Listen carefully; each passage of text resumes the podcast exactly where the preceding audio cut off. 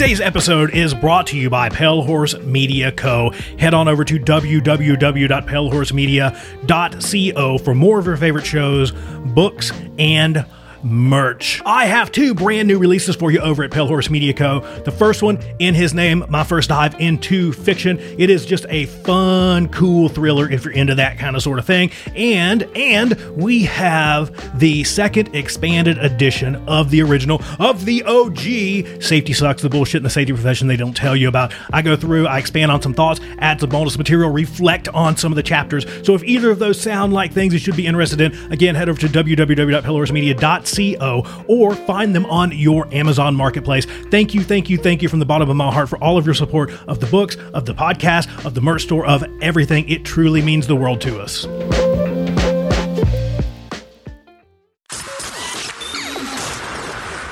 This, this, this, this show is brought to you by Safety FM.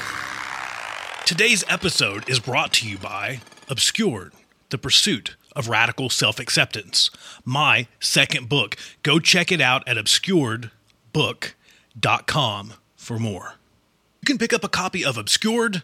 Safety sucks. You can tune into the new, latest, and greatest podcast that we have. Really I guess I'll say effin, effin scary stories, really effin scary stories, all over at Pale Horse Media Co. Head over to palehorsemediaco.com. That's P A L E horsemediaco.com for publishing, indie books, podcasts, and more.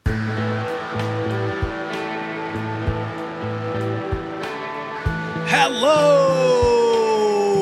Howdy! Hi, everybody!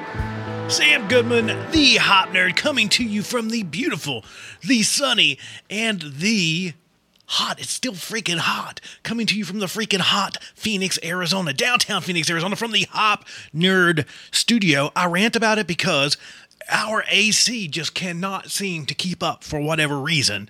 You cram everybody into this little studio, you got this one little tiny AC unit going, you get all the heat cooking from all this really cool equipment, and then next thing you know, we're baking cookies on the desk here at the Hop Nerd Studios. It's warm, it's hot, and I know I shouldn't complain. Life is good, life is great, but I wish it would just cool down. Just just a touch just just a just a wee bit. I hope that you are doing great wherever you find yourself. Things are going wonderful for us here. Uh, again, I've got a book out. Go check that out. Obscuredbook.com.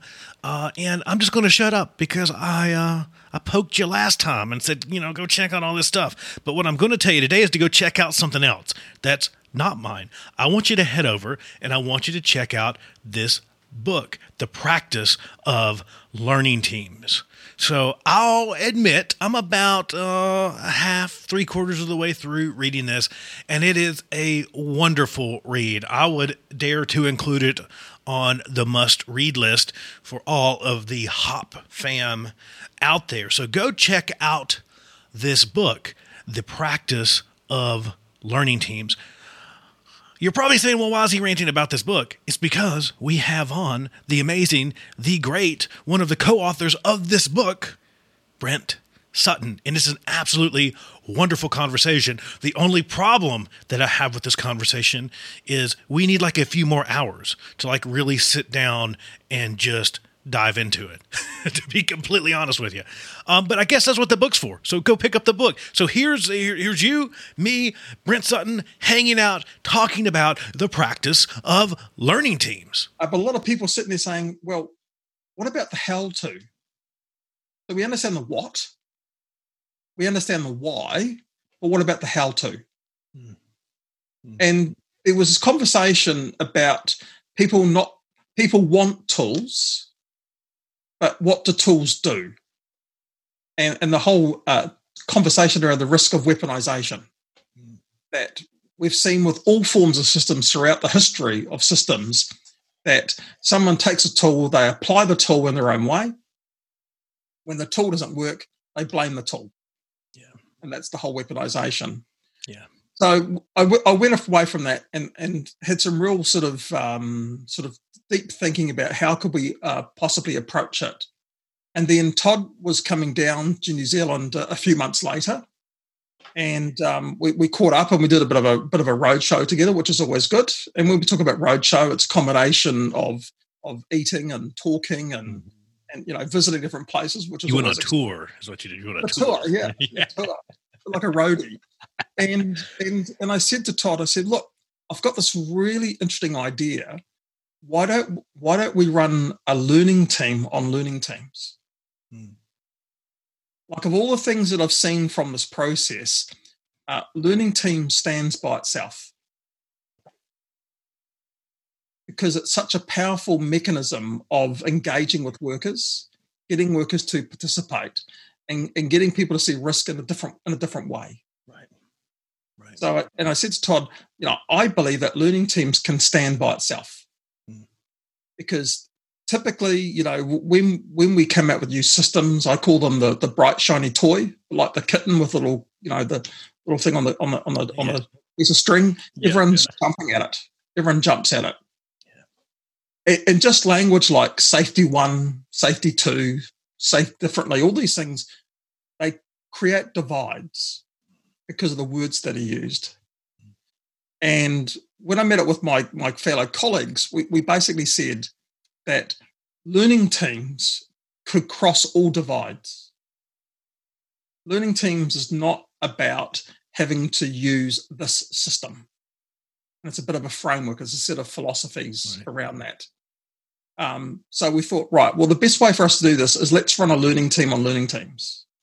Now, Todd said it's either going to be the worst thing ever done and a total disaster, or it's going to work really, really well.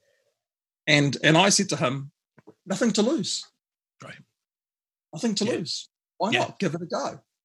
Because this is about a learning experiment. So we, we ran a couple of learning teams and we created this framework and the framework became the book. Mm. And I'm pleased to say that 85% of what we came up with in that learning team is actually what the book is about. Wow. So wow. within that structure. That's... Now, eh, that made writing the book really, really simple. Okay, because kinda, now we. Have, was say that's kind of nice. At that point, it should just flow, right? You're ready to you're ready to just pour it on a paper and format, right? yeah, and then and then we had this conversation about how did we want the book to flow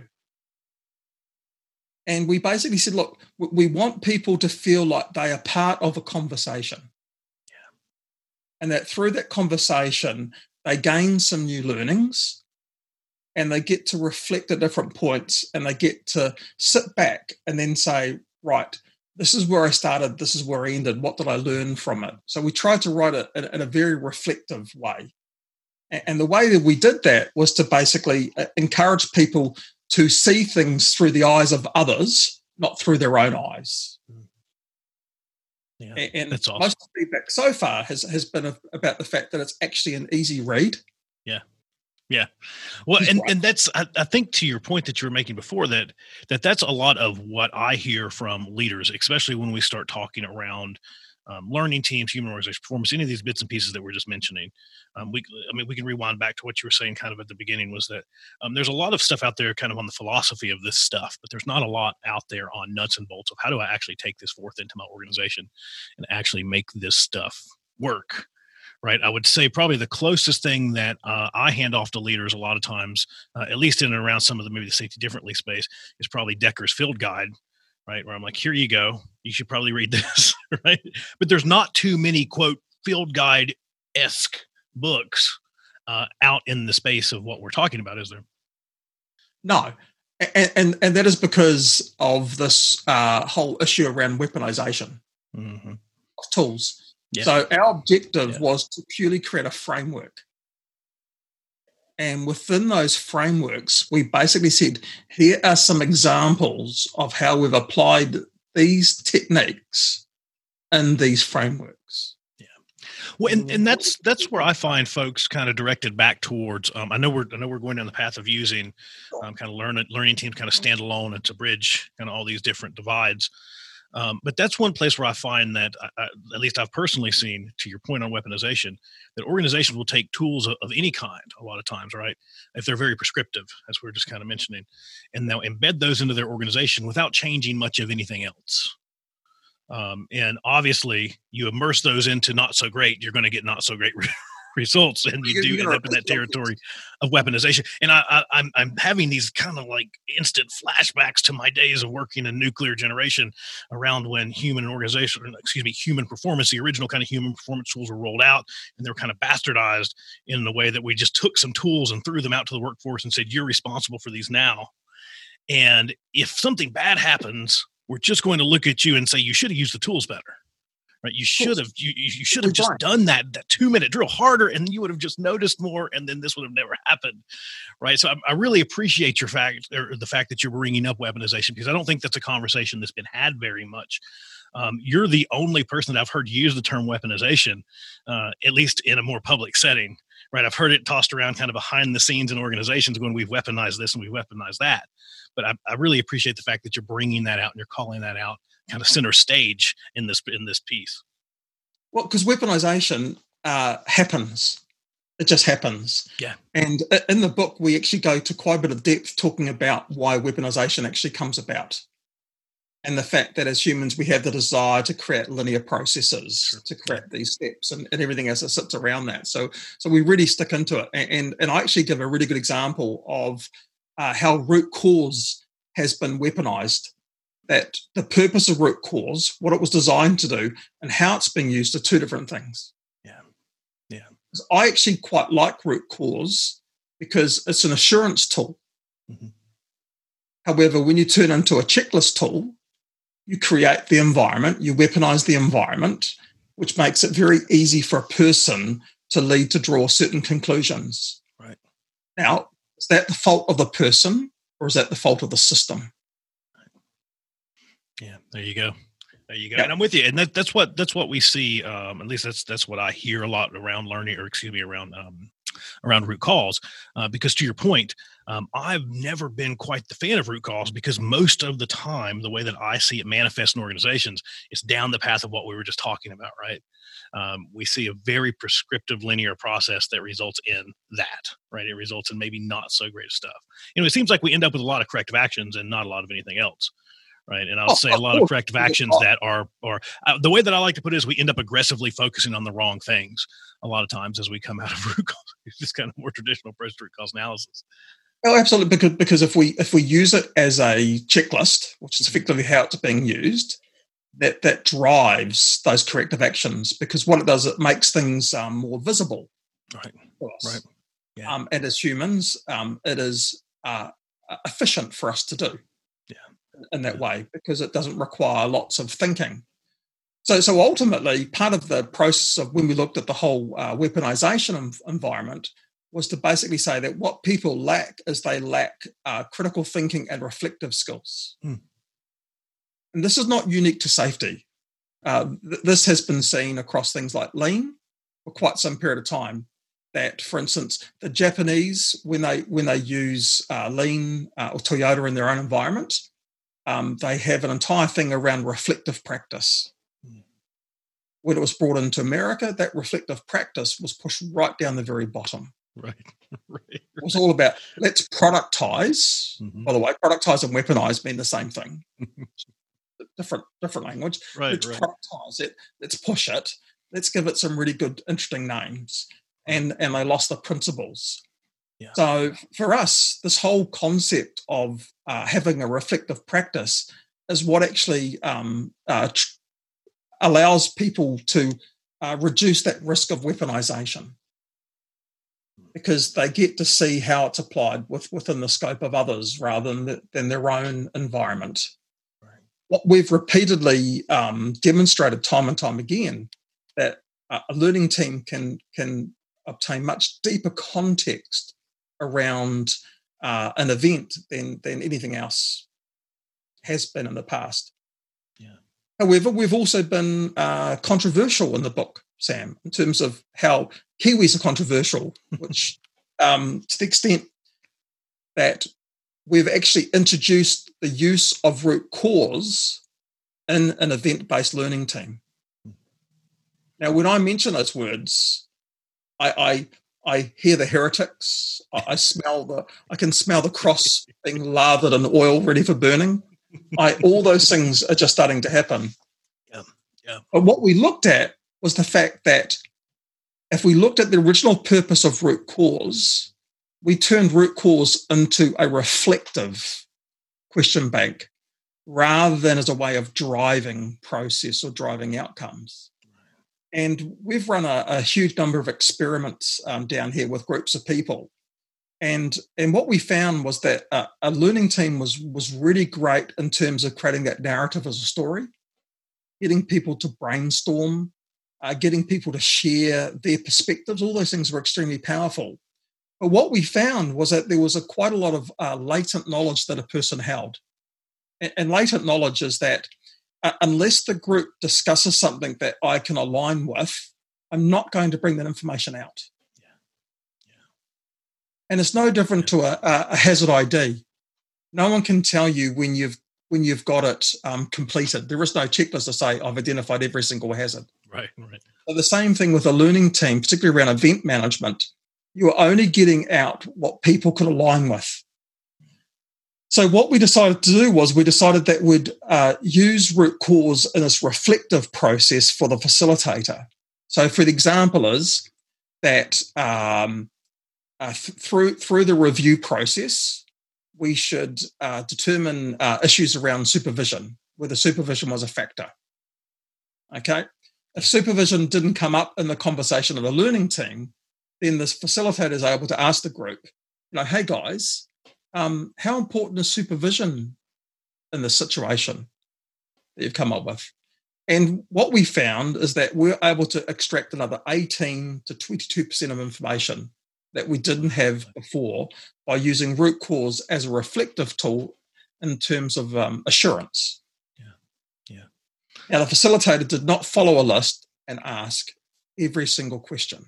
Sure. Okay. That would weaponize it. Let me let me ask you this, because um, cool. this is a this is a piece that comes up for me quite a bit. Um, as we mentioned, facilitation of learning teams. Um, when you get into this into this space of um, choosing, training, ordaining facilitators, what are your thoughts on that? What do you think that looks like in an organization?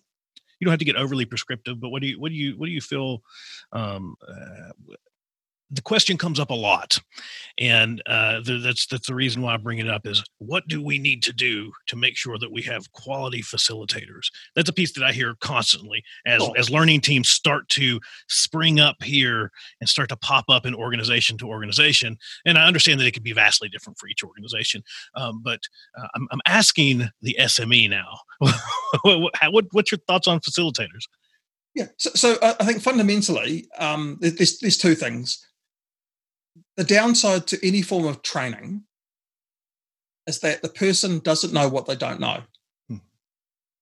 Therefore, effectively, when they're going on training, it's a form of water torture. Yeah, yeah, yeah. because they're basically being soaked with lots of things, and hopefully something sinks in. Yeah. And if it doesn't sink in, they go on more training. One of the key principles of the book was that we actually defined what are the necessary competencies to make someone effective at being a facilitator for learning teams. Mm-hmm. And we identified five core competencies, which were all soft skills. Yeah. You know, communication, collaboration, facilitation, critical thinking, reflection, technical skills. Yeah. yeah. And what we did was by describing what we said was what does good look like, we then allowed people through the book to assess where am I at. Mm-hmm. So now, so now someone say, can say to them, here is my current state of knowledge. Here's where I'm at. Here is where I'm told I need to be. If I understand where I'm at now, where I need to be, now what I'm doing is filling gaps in. Yeah. Which means that when they go on training, it's about filling a gap rather than saying, what am I going to take on board? Because they don't know what they don't know. So we've taken a, a very uh, adult education approach to, to this by basically saying, you know, if you want people to aspire to something, to be to be this thing, then you've got to show them what does that look like. And and we've defined those competencies across three levels. One being a person who is emerging, one is a person who is competent, and then one person who has gained mastery of skill. Mm. And there's no expectation that if you've got an organization of 100 facilitators, you'll have 100 people with mastery of skill. The objective here is that if you want learning teams to become embedded, a certain percentage of your people will need to be able to coach and mentor others in their journey. And for them to do that, they need some skills. At the moment, no one can tell you what those skills are. And, and, and a good example is, and it's in the book, I, I, was doing a piece of work in the, in the health sector. And um, I, I had some very traditional health and safety practitioners come along with me. And they're sitting there saying, oh, no, you should be using sticky notes. No, no, you should be doing this. No, no, you should be doing that. And I'm saying, how's that relevant? Right. okay. How's it relevant? Yeah. Yeah. Because um, because what they were doing is they were they were trying to inform me of how they would approach it, and I asked them the simple question that we're doing brainstorming at the moment. If we ask the participants to use sticky notes, who is the load being placed on? The participant or the facilitator? Right. Right. Okay. Therefore, by putting the load on the participants, are you going to affect their ability to brainstorm? Right.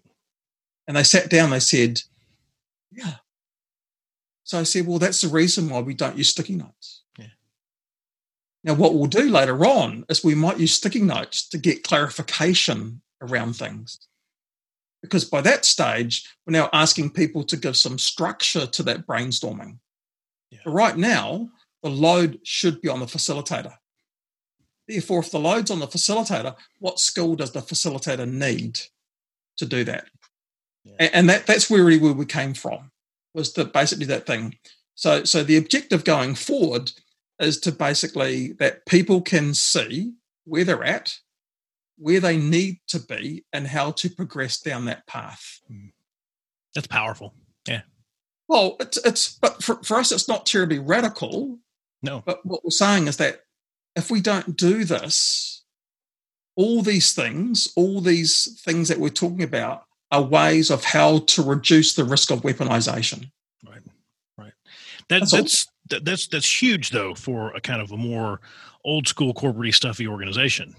Right. To hear to hear what you just said is a huge epiphany for them. in a lot of ways, right? because the the more traditional approach is to kind of do what you just said. Here's the bucket full of stuff that we want you to know, and we're just going to throw it at you and hope that some of it catches. Right? We're going to hope that you. And if it doesn't, it. catch, we'll blame you and we'll send you exactly. back a more so that, that, that's a that's a huge step forward for more. Tra- I'll just say air quotes here traditional organizations. That's a huge step forward in learning, because I mean I think I think it's okay to just be honest and say that most organizations are not very great at adult level learning. Well, look, I mean the problem is training has become a punishment tool. Exactly. Yeah. Um, th- therefore, what we talk about is when do those opportunities for learning actually exist? Because if people see training as a punishment tool, then they're not going to be encouraged to do that. right, right, right. And, and and then the second part of it is that uh, you've got two things. You've got uh, people when they train, they train by telling you, mm. okay, which is command and control. Yep. Or we'll, I'll use a lovely word. We call it heuristic training. Okay, that's that's the academic term. Yeah, there you go. or uh, and you'll notice that Todd has a new word from us called co-create. Okay, that that the trainer co-creates with the group their pathway, or co-constructs with the group their pathway. Yeah. yeah. That the trainer's job is to really create that space for the learners to take on board what they need, yeah. rather than to, to deliver a piece of training. Here is my lesson plan. Here are the 10 linear things I have to achieve at the end of it. Yeah. Yeah. Yeah, that's that's huge, and that's a huge difference compared to uh, at least again what what we see here stateside quite a bit with most of our organizations. Training has almost become legal more than it is actually training, right? More than any form of education. It's I have a solid lesson plan that I can now hold you to later at some point to say that I taught you something, right? It's cool. it's become not again. It's it's back to that not so great space where training has become almost a, it's a punishment. It's a corrective action. It's a corrective action that is a punishment. It's it's, it's all this kind of stuff and, that and it shouldn't be. Right? Where's that soak time? because yeah. we have this motto. It's called uh, learn, do, challenge. Mm. Okay, so take on board new information, uh, do something with it by applying it, and then challenge by reflecting on it and understanding what did it do for me. Yeah. And if we don't do that learn, do, challenge, then whatever we've taken on board will get lost yeah. over time. Uh, so once again, a very strong, uh, I don't know if you can see it, a very strong reflective practice is what we're trying to um, right. apply yeah. to people. Yeah. And yeah. In actual fact, one of the hardest things we, we had to overcome with the book was that as we wrote the book and we look back to the book, we want to make changes because of what we'd learned through the creative writing of the book. Yeah. Wow. Which, which, as you know, would become pleasantly very, annoying. Yes, correct. A very evil place. yeah. A pleasant evil. annoyance, right? That you had. so in the end, we said no, because what we want to do is we want the person reading the book to actually see that progression happened over that time. Yeah. And how I uh, do a learning team today and how I did a learning team a year ago is completely different. Right. And how I do a learning team in a year's time will be different sure. as, as, as well. And, and, of course, we, we then introduced the second um, heresy of, of, of learning teams, which was to basically say that um, it needs to move away from being event based, that it needs to focus on every day mm-hmm. and uh, what we call uh, management of change. And of course, that caused a lot of uh, um, uh, issues for people because they're basically yeah. saying, how, how can we how can we run a learning team every day? Because these learning teams, these things that we do, these these sessions that we do, we get a we get a whole lot of people together, a whole lot of resource together, you know, blah blah blah, and we're saying no, that's not the objective. So the objective is like anything else that when you run a learning team as as a uh, an event based situation, the stories that people are sharing with you that this gap between you know work as imagined versus work as done is an accumulation of micro changes. Mm. The learning team is seeing what we call the macro change, the accumulation of a whole raft of changes. Yeah. Yeah. So everyday learning teams is simply about um, gathering intelligence. It's about gathering organizational intelligence to understand where that little micro learning is happening Yeah. because um, you know the, the, the, language operational learning is used within HOP and and you know these types of environments. Right. But we yeah. ask ourselves, what does that what does that really mean? Because I agree that every time I I do a job or or I, or I interface with a hazard, there is some learning. Yeah. But is that learning incidental, or is that learning deliberate? Hmm. Exactly. Yeah. Okay. So operational learning is incidental. Everyday learning teams are about deliberate learning. Yeah, and I like that. Uh, that's that's one thing that I will say. Um, I continue to have this conversation with a lot of folks about moving towards even just learning from our successes. Right? I mean, we that, that's something that we missed the boat on constantly, right? You kind of even not not not even necessarily going on the path of daily learning, um, but I, I love that.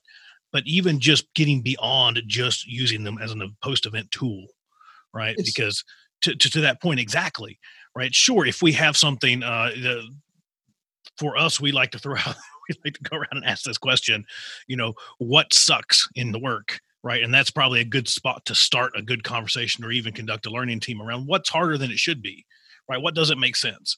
Um, but even going out and get and understanding that in, or, in our organizations, um, i work in the utility space, and we sure. get things right ninety nine point nine percent of the time, right? I mean, it, th- things are going phenomenally well the vast majority of the time. And kind of to your point is how do we tune into those those small little changes that, that are that are continually accumulating, as you mentioned?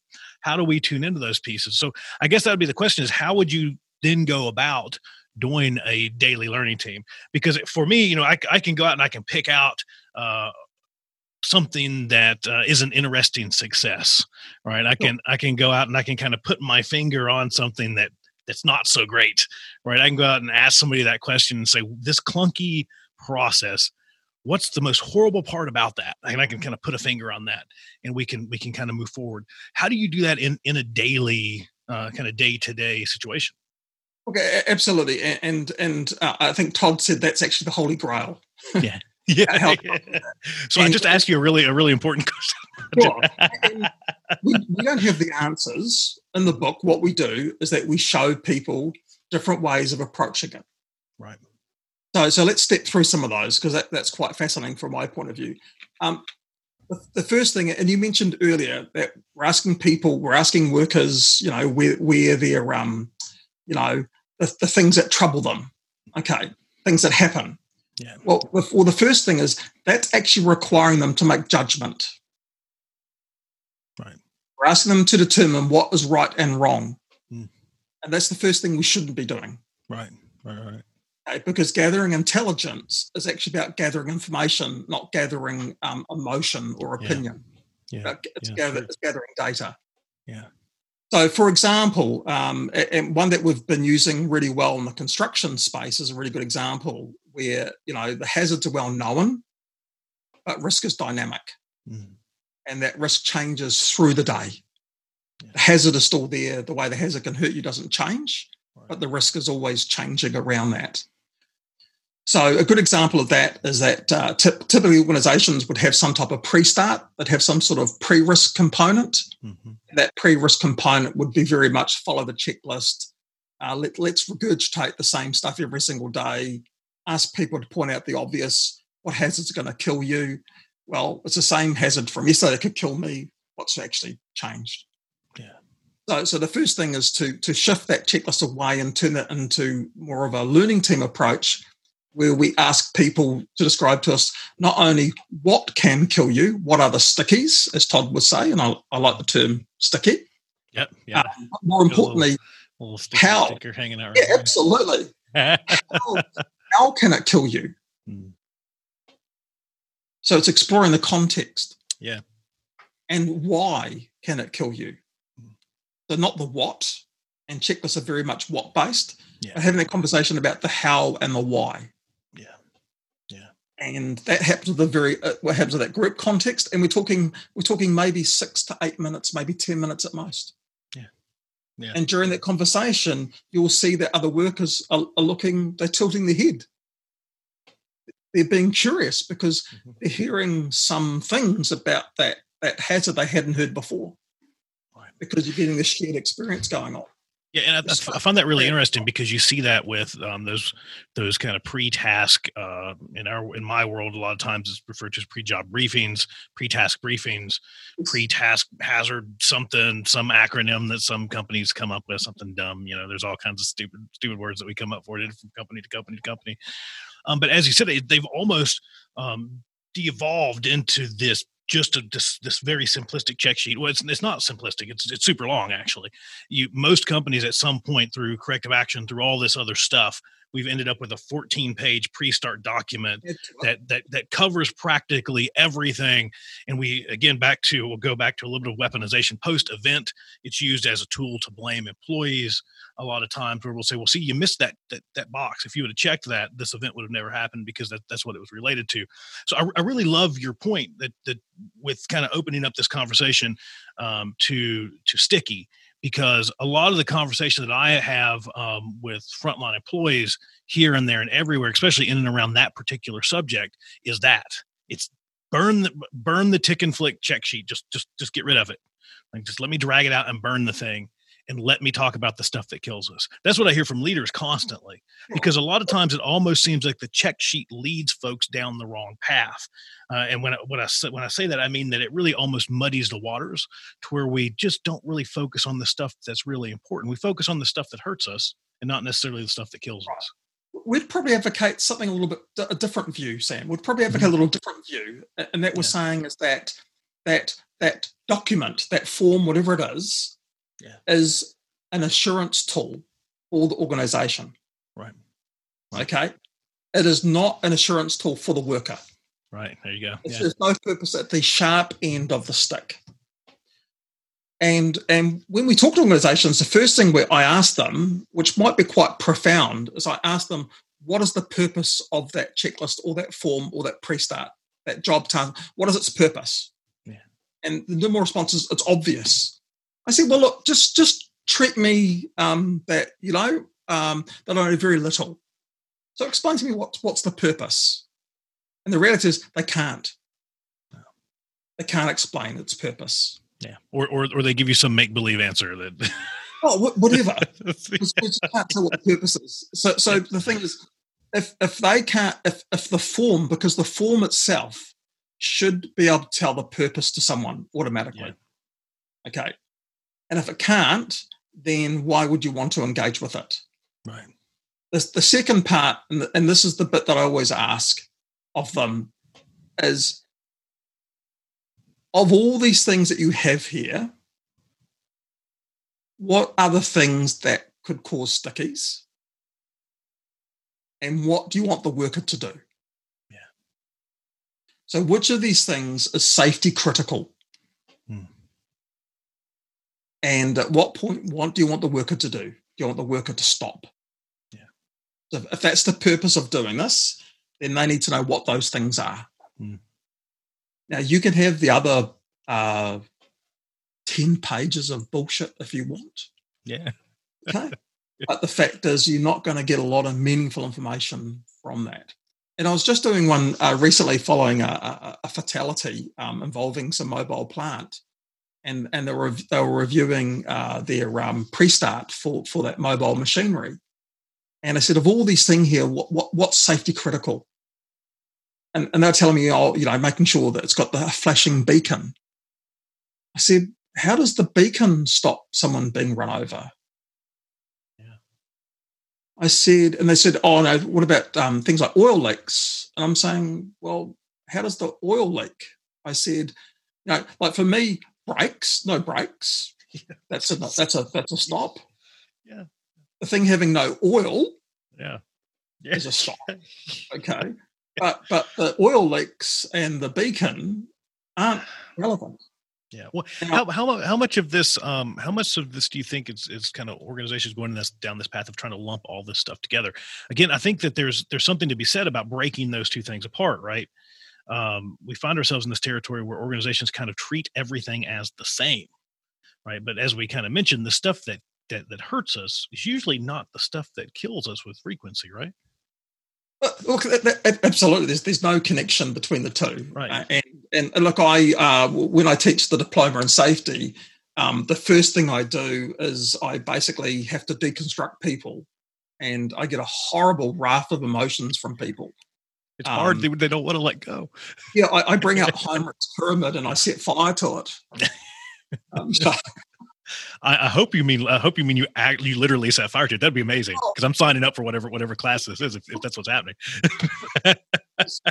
people need to see things in different ways. Um, a- and it's interesting that the, the, the stickies that the things that really kill you are all well known, and and the controls them are well known. And I'm yet, in, in the 18 years that I've been specializing in human misery, as I call it, because yeah, I specialize in fatality events mainly, Mhm. major harm and fa- fatals. I don't do slip, trips, and falls. I have no interest. Right. Okay, it has to be loss of a limb. Um, we have a new term here now. We call them life changing events. Yeah. Yeah. Okay, so being killed is life changing Absolutely. in that way. It's the ultimate life changing event. Yeah. Um, I'm yet to see a new hazard that has caused a life changing event. Wow. All the things that cause it are well known, and the controls are well known Mhm. in that space. But ultimately, what it comes down to is it comes back to the worker's view of risk. And what we've been finding is that workers um, are lacking those critical thinking and reflective skills. And that is because the systems that we use don't ask us to apply those skills anymore. Wow. Uh, you know, a good example, uh, you know, uh, human factors and behavioral safety. talk about you design the system to get the behaviors that you want, uh, that basically means that you've removed thinking from the process. Now, I'm probably getting a whole lot of hate mail. So, what's your email address, Sam? I can send it to you. So, uh, I'll, yeah, it's it's out there. It's on everything. So you can glad, I'll, I'll gladly, yeah, yeah, send it this way. um, so we're asking people not to think yeah. in that way. Yeah, yeah, and that's fine where the hazard is fixed and it's and the risk is not dynamic. Mm. It's not fine when the risk is totally variable which is what you see in high risk industries like construction, forestry, all those things where there's yeah. constant environmental change going on. Yeah. Yeah. Uh, now, what does that mean? Well, what critical thinking skills basically mean is that I have a deeper understanding of the why rather than the what. So we talk about, you know, when, when is a worker competent around around their job they're doing? And, and what we say as a worker when the worker can explain to me the underpinning reasons why they do it this way. That's no different. If I if I see an organisation where they're highly reliant on uh, things like hearing protection and high vis, I simply ask the worker, "What's the purpose of wearing hearing protection?" Yeah. And if their response is because the sign says that or the boss tells me, that means they have no underpinning knowledge about it the. Yeah. Well, and I, I can I can speak to that pretty pretty vividly with um, my chosen industry in, in power generation and utility space. Um, we kind of uh, and I've had this conversation with others. We we often hobble our prized horses, so to speak, because we take folks and we put them through years and years and years of apprenticeship right? We, we test them and test them and test them in every kind of way that you can imagine. We give them all these bits and pieces of of, of kind of exactly where we're going of giving them the, the or pushing them in the direction of being um, thinking and engaged and and and exactly that right? We're we're we're putting them through this however many long year the apprenticeship is for whatever right? And then all of a sudden we bring them into the organization and we go forget all of that. Here's the rules. Follow the rules. And it's that simple and yeah. it, it leads to exactly what you were just saying um, we, we just end up in we, we end up promoting and perpetuating this system in which it's just mindless rule followers than critical thinkers a lot of times it seems yeah but organizations um, uh, in hindsight they say why couldn't the worker see that situation changing yeah yeah it makes okay, complete why, sense why after after the, the fact coming? yeah. why couldn't see the error coming yeah. and our argument is simple um, no one can train you in every potential scenario of how shit happens. Mm-mm. Okay? It's just not possible. No. Well, and the fact of the matter is to me is that everything makes total sense until it suddenly doesn't. Of course. Right? As, when you're the worker, everything makes complete and total yeah. sense un, until it suddenly doesn't. Uh, and kind of as you as you said, um, if there was any inclination that uh, you know X and Y would lead to this, I wouldn't do it.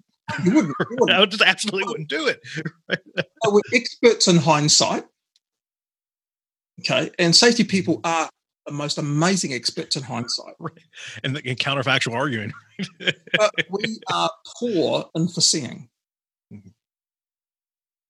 Yeah. And I've got a 14 year old daughter I know you've got your your, your young daughter as well. Yeah, yep. She'll six six in September. So, I, yeah. I, but before we even go any farther, I can't imagine what fourteen is like. So, I don't even want to think about it. So, I'm, I'm mad at you for even saying that. feral. Completely feral.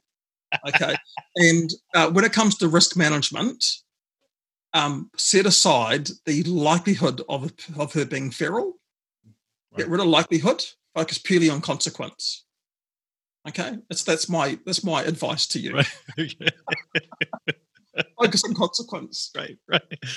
because, because the chance of it ch- of the person being feral is just no, no longer relevant in this situation. so, so because we're very poor at foreseeing, but great in hindsight, some of the work that we've been looking at is the fact that if workers have these critical thinking skills, that what they're able to see is they're able to see when the situation shifts away from its normal state, mm. the state that they would expect because of their ability to reflect and think about it. Does that make sense? Yeah. Yeah, yeah. And by them seeing it shift away from their from its normal state, they can now stand back and ask themselves why. Yeah. Right. And that, that's the bit that we, we get. And if you look at people in, in your old sector, look at people in, in linesmen, look at that, mm-hmm. they have really good honed critical thinking skills. Absolutely. Yeah. Right. Yeah. Uh, fire service is a great example. Yeah. Really good critical thinking skills um, in, in that space. So it, it, it's amazing to me, as you kind of mentioned, you you bring up line crews and certain utility crews. It's amazing to me um, when you really sit back and watch the art of that occur, right? And you see, as you mentioned, everything moving and just shifting from all directions and risk all over the place, and especially when you're talking about dealing with the general public, right? And we can kind of, kind of back kind of back to work as imagined. Um, you often have a planner in an office somewhere that plans a, a job for crews to go out and do uh, and it's this perfect beautiful Phoenician day, right? It's 70 degrees and not a cloud in the sky and everything's fine. And then when the crews actually arrive to set a pole or to do this or that, you know, there was no idea that there would be a parent teacher conference going on at the school across the street. Now there's hundreds of people everywhere. There's an alley that's half the size that it was supposed to be. It's this insane, this this insane mess uh, of chaos, right? Uh, in which in which people feel their way through and as you said, these folks are really, really, really good. Uh, they they they've honed those skills in. They're really good at not dying. They're actually re- really good at it. They only risk assess what they can see. Right. Right. And work as imagined as a risk assessment of what they would expect right. to see in normal work. Yeah. yeah. So people with that critical thinking and reflective skills are able to assess what they can see and they don't go any further than that. Yeah. They are doing what we call rolling risk assessments mm. um, in, in that way. So if we take that back, so so that's a skill that you don't need to be trained in. That is a skill that you can develop through a repetitive process. Mm. So the concept of an everyday learning team is to actually build that skill through that repetitive process. So the example is um, at the at the pre-risk end of, of the day, you're getting that deeper context about the, the stickies and the why. And then towards the end of the day, and I always recommend not not, you know, when the whistle goes off and everyone wants to bugger off and, you know, go home. Yep. So the last break of the day, you get the group together and you ask them a very simple question. Okay, this is how we planned our work this morning. Share with me where do we have to make do today? Hmm. Okay. Don't tell me what went right and what went wrong. Simply share with me where do we have to make do? Yeah. Because it's the making do, we call those the rubs. It's the making do where we get to see the dynamic nature of risk actually appearing. Right. And you're creating an actual feedback loop at that point, right? I mean, you're that is correct. You're feeding back into the process. Yeah. Yep. And if we can capture those make do's, then we can feed that back into the next yeah. session. Yeah. But what's happening is that when I'm asking someone to uh, make do, what they're doing is in their head, they're comparing what I mm. expected at the beginning of the day and how the day panned out. Yeah. That yeah. is reflective and critical thinking. Make make sense? So it's just, yeah. this constant loop. Yeah. So it's so different. Um, you know, uh, when you when you wake up in the morning, some people fall out of bed. Some people have a function of actually getting out of bed. All of us are different. Yeah. Um, and we have some form of structure that we use. Right. Doesn't matter what it is. Okay. For some of us, it might seem horrific. For others, it might seem, you know, really formal. But we have a structure. But at some point during that process, you're actually contemplating how's my day going to look? Mm. How many people actually, at the end of the day, sit down and compare what they plan with reality? Right. Right. And how often is your plan day and your real day ever the same? Right. Yeah. Yeah. And the answer is never, unless you're in a coma. Right. Right. well, let me let me ask you this because I, I, know we're I know we're pushing towards the end of our time here. Um, I usually ask folks this question that's uh, any final or last words, but I'll, I, won't I won't throw that one on you. Um, but I'll, I'll, I'll throw this on you um, for organizations that are starting down this path or want to start down the path of learning teams. um, number one, buy the book. I will tell them that number number one, they should buy the book. Um, but what else should they do other than buy the book? If you had to give a couple kind of little bits or pro tips to organizations that were wanting to, they're they're they're just getting ready to stick their toes in the water. They kind of know what a learning team is, and they're they're to that point of scratching their head, going, okay, how do we actually start doing this now? What what would you say to those organizations? Uh, uh, uh probably a couple of things. Um, first of all,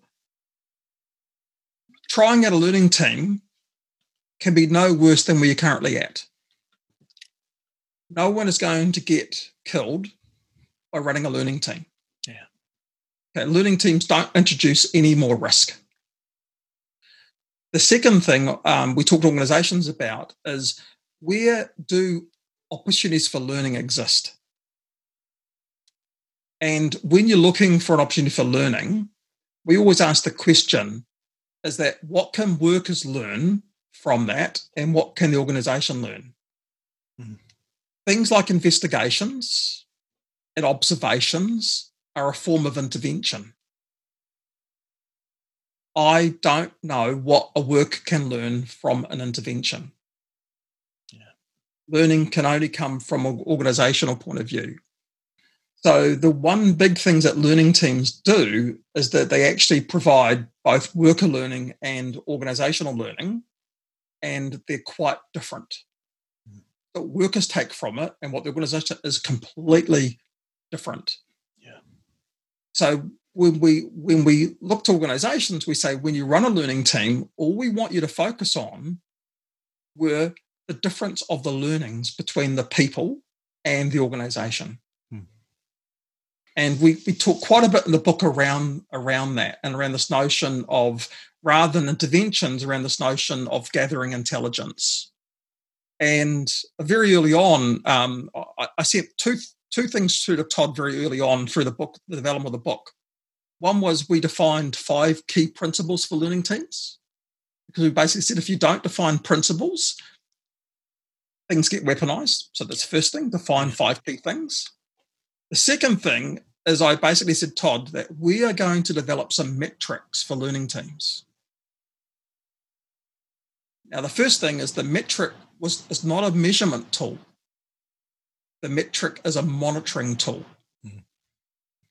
And it's a way of being able to gather intelligence to allow organizations to see when there are patterns emerging and that they can then come in and run a learning team to get a deeper dive or a deeper understanding of that macro change. Does it make sense? So it does. Yeah. Those micro changes coming up to a macro change. Yeah.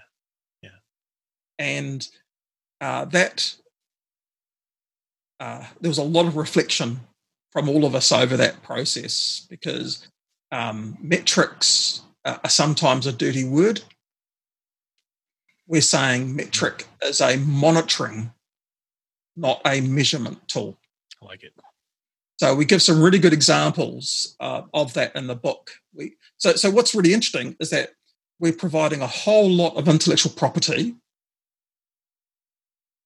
uh, for people to make use of. Yeah, and that and and that's yeah. what it comes down to. And uh, I, I remember Jay saying to me, "Well, aren't your competitors going to steal that?" And I said, "Well, well, t- two things. A, they should have brought the book." Right and at 30, 39.95, I can tell you that compared to a training course, it's bloody cheap. Yeah. yeah. But but secondly, we have published a body of work that can never be taken away from us. No. Yeah. Exactly. I expect to take that body of work and then adapt it and potentially claim it as their own later on. Well, and I, th- I, think the important part to me when when I see work such as yours, I don't know, when I see books such as this, is that as you said, people are going to take it, they're going to adapt it, they're going to grow it. Uh, in some ways, they might make it better, and they they they might they might continue to evolve this towards where we're going. And for me, it's that it's that it's that constant pursuit of betterment, and and that's where uh, I even start uh, kind of mentioned at the beginning, I shy away from even using the terms HOP or safety differently. And that's funny coming from the guy that has the show called The HOP Nerd. But I, yeah. I've, I've, I've, to your point, I kind of shy away from all those things because we get so bogged down in this kind of battle between this and that, the other. Uh, and uh, it's just not, doesn't seem very helpful. But that's a whole nother side rant. But but it's that what about it's- it's- we, we have to bounce forward.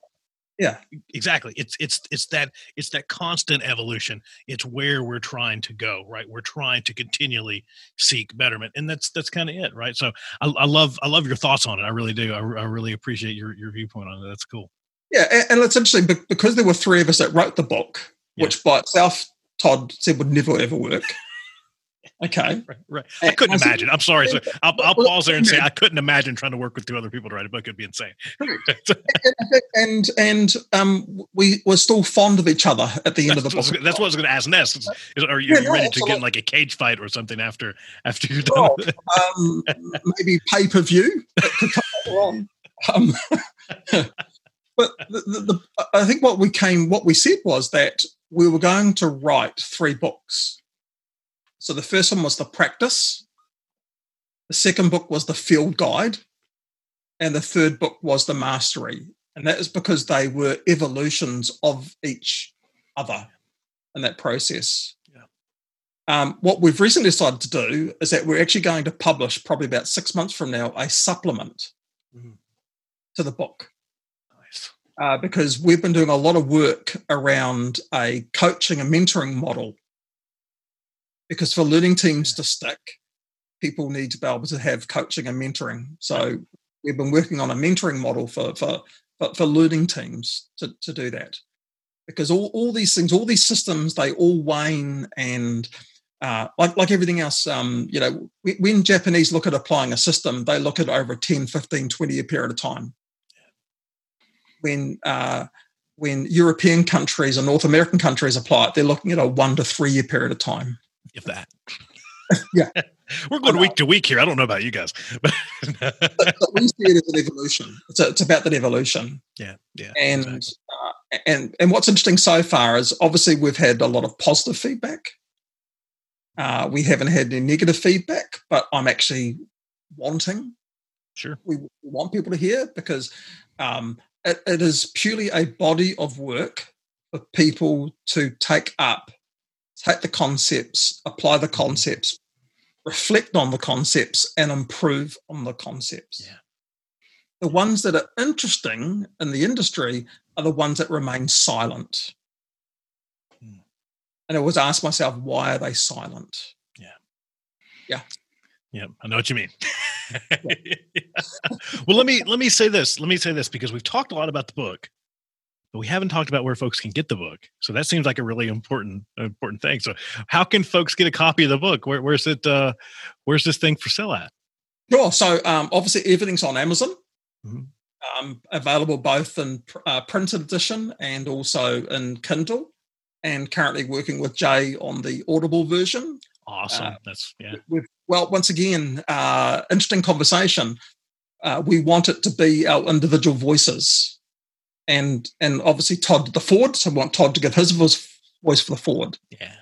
Um, we want people to get used to the Kiwi accents or the Australian accents. Yeah. So that's Yeah. the first thing.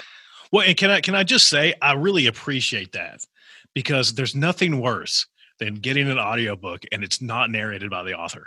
Right? It would it, it just it just never sits well with me for whatever reason. There, there's my there's my pet peeve for the day.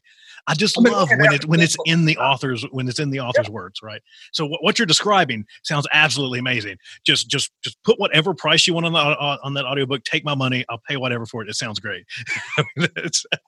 But we wanted to be authentic yeah, yeah, because you know I had Alec Baldwin lined up, I had Brad Pitt lined up, yeah, I had all these people lined Right, up because they're not doing much of them. Right, right. they the book for us. But we wanted to be authentic, and uh, and- and even now, you know, I'll, I'll apologise to the listeners because um, we talk quite fast normally, so we've been trying to slow down Right. how we talk, Right. and as a result, uh, I've been trying to get some training on how to stop bringing other words into the conversation because I'm trying to slow down. Yeah. If there's been one or two more ums than normal, it's simply because my brain and my voice can't match up Yeah. speed at the moment. Yeah. Um, I'm, I'm told there's some other things I can take that would slow me down, but I, I, I try and lead a clean life. Keep it, keep it kind of natural, right? try to- and if I touched um, um, Red Bull or any form of energy drink, I'd be the opposite end. Well, that's the like. I'm, I have to con. Uh, you can see there's like coffee, and empty coffees everywhere. It's it's just my life. I've just accepted it for what it is. well, let me, let me let me ask this too before we before we wrap up here. Um, how can folks, uh, other than the book, how can folks reach you? How can folks find you? Do you have websites, all that kind of stuff? I, I know you're obviously on LinkedIn and all that kind of stuff. Yeah, so we, we are on LinkedIn, but we've also got a website called uh, uh, learningteamsbook.com. So learningteamsbook.com. And on that website are some free resources as well. Well, so I'll make sure to link all that stuff in the show notes as well. People can download that and do that. Uh, for those people that, that live uh, in the Australian and New Zealand market, they can order that book locally from us as well. Um, uh, I received my first batch of author books yesterday. Um, 16 days it took. Yeah. Uh, went yeah. through different uh, isolation facilities with COVID 19. It's a blast, isn't it? um, so we want to provide that, but obviously Kindle direct from from mm-hmm. Amazon. But for those local people, they can get it from us, and uh, they have obviously once again I'll, I'll, hold the book up. We have to apologise. It's um, six by nine, and all the spelling's American. By the way, was our hardest thing. Yeah, yeah. Well, well, well, what do you think about that one? I think I know the answer. Like it, love it, gotta have it.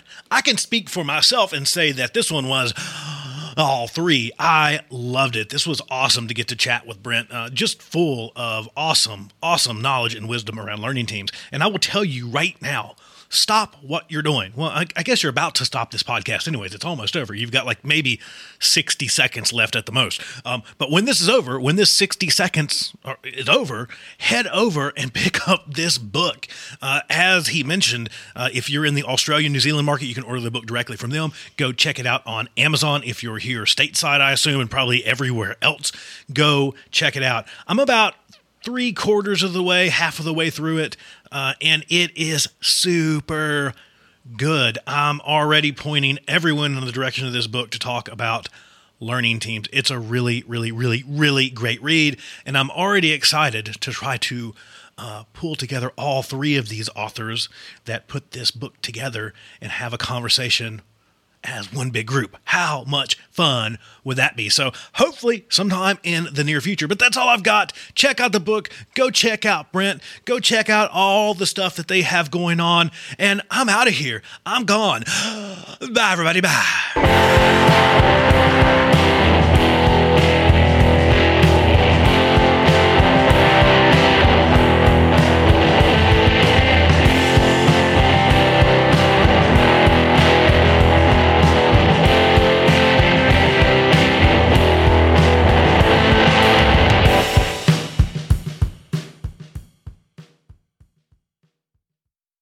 The HOP Nerd Podcast is brought to you by HOP University. Head on over to hopuniversity.org. That's hopuniversity.org. We offer on demand and in person HOP training, speaking engagements, one on one coaching for safety professionals, and consultation to organizations for all things safety better. Again, head over to hopuniversity.org.